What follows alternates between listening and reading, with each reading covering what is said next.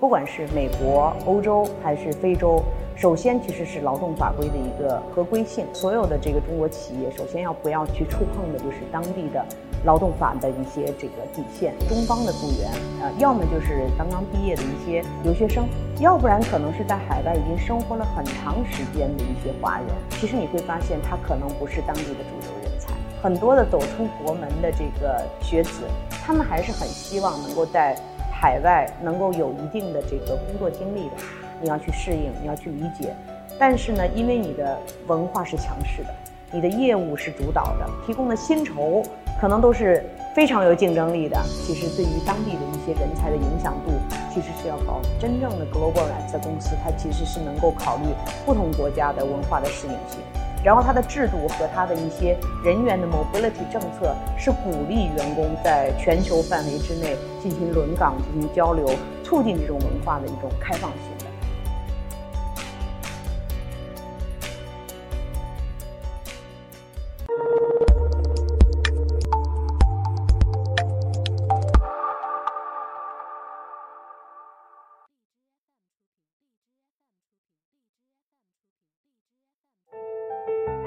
我们会发现呢，实际上现在这个随着中国人在这个美国，呃，各种的这个商业行为的增加，投资行为的增加，其实他们在风险管理，还有包括人力资源管理，还有包括这个团队在当地的文化的适应性，呃，它的变革的诉求其实越来越大了。呃，举个例子啊，比如说我们这次碰到的这个呃泛海集团，泛海集团呢，它其实在华尔街也有若干的项目已经在投资啊，买了地，买了楼，同时呢也要进行重新的这个定位跟这个呃包装，然后进行商业的一些运营。那么这个公司大概不超过十个人，即使是这样一支团队，已经开始不仅仅是基于项目来有一些管理上的诉求。他们也会对本地化的一些人才，还有包括呢未来的一些组织发展，还有外派人员的一些管理，有更多的诉求了。比如说，我在这个当地要进行一个投资的项目，我的法律风险如何规避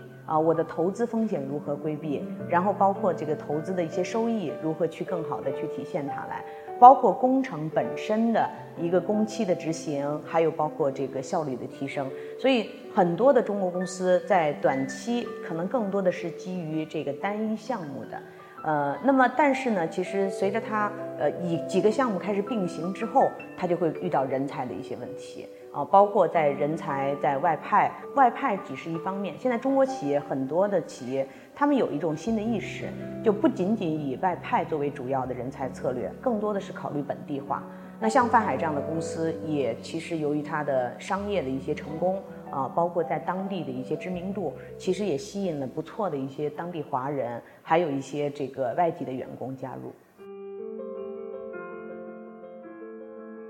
那么还有一些呢，是这种我们说自己在这个呃跑到美国去建厂、建工厂，然后呢不可能是从零开始，然后招人，然后建团队。这种公司的话呢，他们面临的挑战就更更加直接了。呃，那么直接的其实一点呢，就是说，你走到国外去，不管是美国、欧洲还是非洲，首先其实是劳动法规的一个合规性。那么，所有的这个中国企业，首先要不要去触碰的，就是当地的劳动法的一些这个底线啊。那也不要非法用工，你不要给人家少交社保啊。然后你还有在这个呃当地的一些薪酬的一些这个呃符合当地的实践呢，包括竞争力方面，首先要去面临的这些问题。但是我其实发现，也确实这是中国企业现在呃走过了这个合规性，合规性是第一步的。但第二步呢，其实很多的中国企业到呃，初期走过之后，到刚才讲到的中期的时候呢，他们面临的一个另外一个问题，就是怎么样能够吸引到美国或者是欧洲的主流人才，啊，这个其实是一个比较大的一个这个挑战。呃，我这次拜访的几家公司，呃，里边我会发现呢，呃，里边的中方的雇员，呃，要么就是可能在当地可能刚刚毕业的一些这个留学生。要不然可能是在海外已经生活了很长时间的一些华人，但是其实你会发现他可能不是当地的主流人才。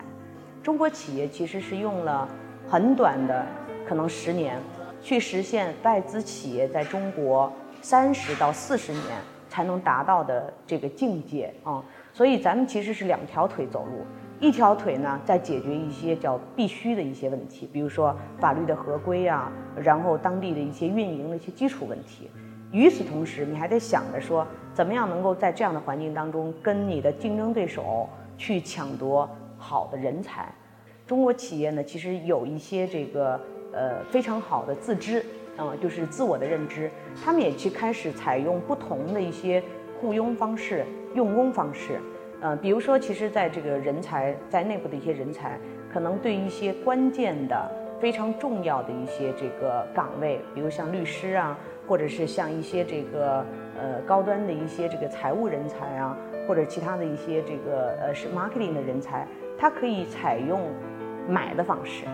可以用这个，比如说跟这个其他的专业公司进行短期合作的方式，可以快速的在他最需要的时候获取这些人才对他的贡献。那么其他的，比如说比较中等一点的、比较常规一点的人才，我们还要面对现实，能够根据自己的品牌知名度和呃 affordability 来找当地的人才。很多的走出国门的这个中国人。包括在海外求学的一些学子，他们还是很希望能够在海外能够有一定的这个工作经历的。所以，如果能在海外留下来找到工作，能够去生存下来的一些人才，我觉得应该是这个群体当中很有竞争力的一群。美国人，你要问他华为，可能不见得所有人知道华为，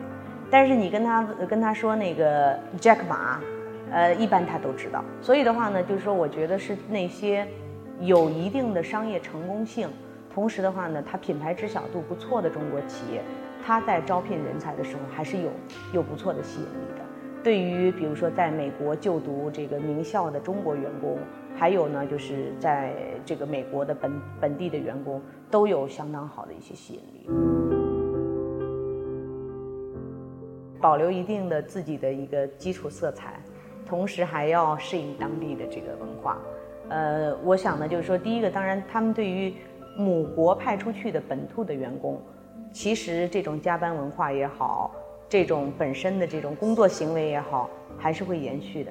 比如说，我们打个比方，你在欧洲工作的员工，比如说每天早上的九点，其实是国内的下午的呃这个五点，是吗？那么国内呢，其实他呃他的加班时间可能很长。那么，如果是他加班的话呢，对于海外的这些本土的员工，一定有联动效应的，他一定要要求你配合的。但是他在本地，比如说在欧洲国家招聘的外籍员工，他就不会做这样的期望，也没有这样的强制的要求啊。所以这样的部分呢，其实他也是要适应当地的这个人才的这样的一个适应性。即使是这样，那边的外籍员工仍然会觉得他们很难适应。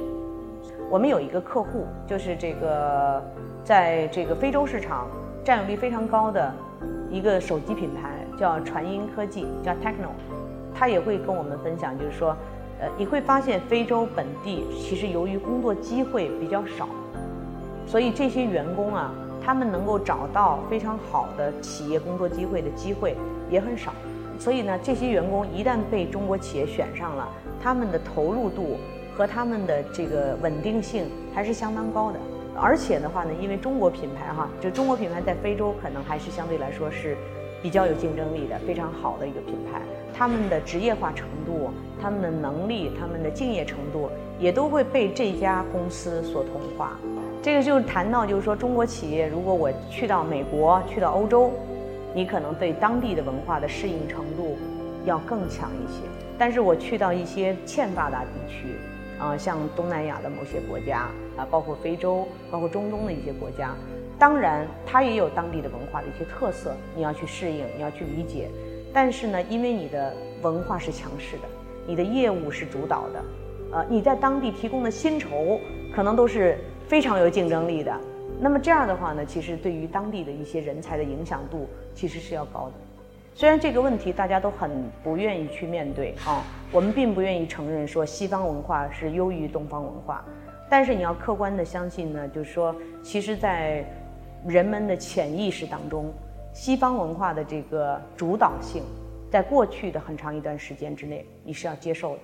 所以他们有一个最大的一个背景，就是我们说到的，从强势文化去导入到弱势文化里边的难易度是完全不一样的。呃，中国企业现在面临的问题就是说，当我们从一个这个从中国去到发达地区，它是一个我们叫做养充的一个阶段。但是这个西方企业大部分进到中国的时候，它都是这样俯冲的一个阶段。作为真正的一家相对成熟的全球化公司，有些硬指标，比如说你的全球化的业务收入，你在母国之外的业务收入占到你总业务收入的比重，你覆盖的国家跟区域的多元性，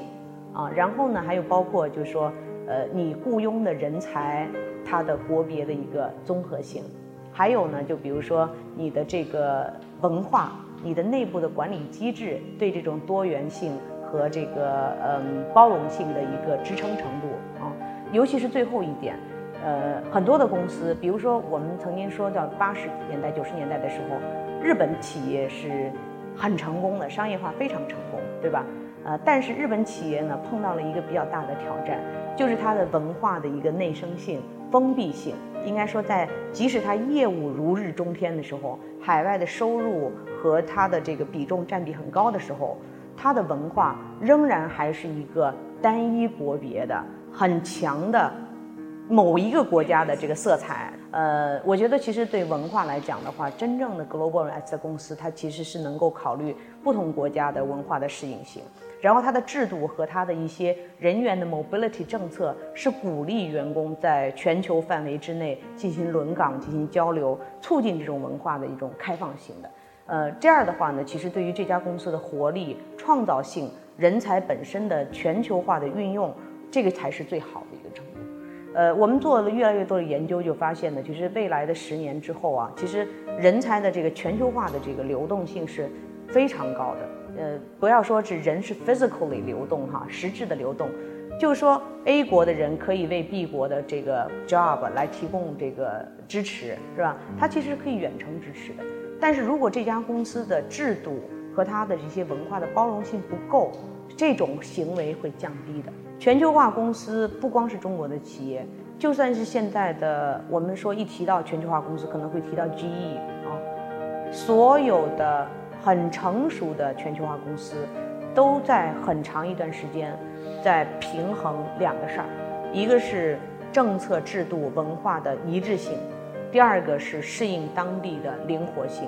就这两个是天平的两侧，它都不断的在 balance，是很难平衡的一件事儿。因为我们刚才提到了全球化市场有个很重要的一个指针吧，就是它的人才的多元化，人才的 global 的 mobility。